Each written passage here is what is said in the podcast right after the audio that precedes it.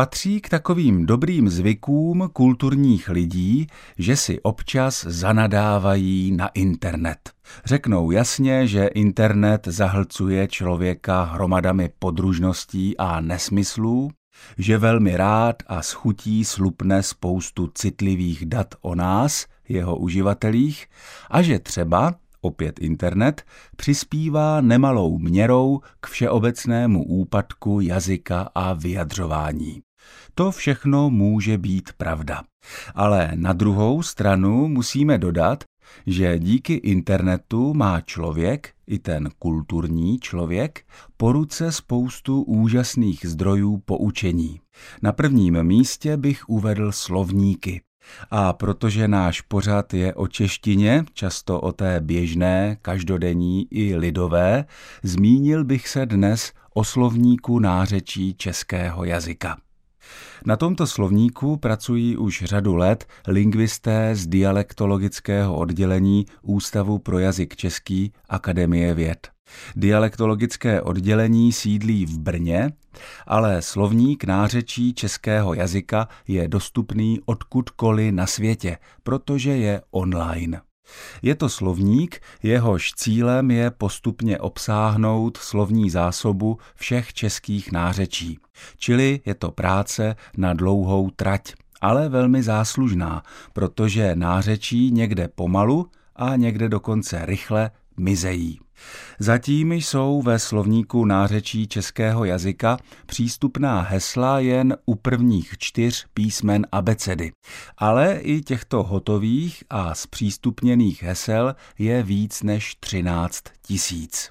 Prvním heslem je Abalda a jedním z posledních prozatím přístupných hesel je Čvorchl.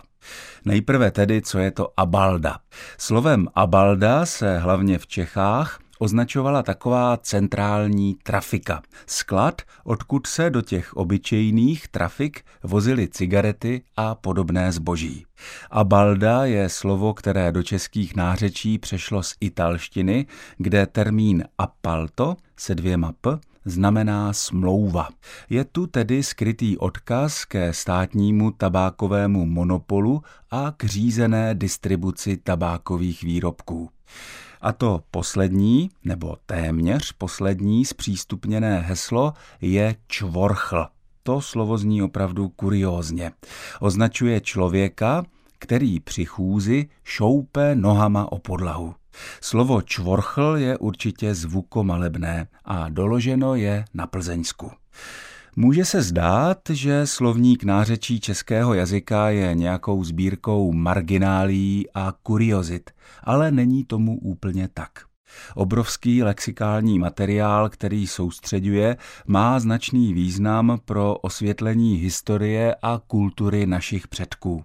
Tedy slovník poskytuje velmi plastický pohled na naše kořeny. Třeba na to, jak velkou pozornost naši předkové věnovali přírodě.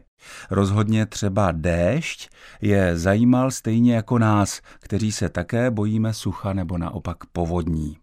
Takže například, když pršelo jenom trochu, říkali naši předkové, že crbolí, crkotí, cmírá, mlží, mrní, romejší, rosí, sije nebo sichrá.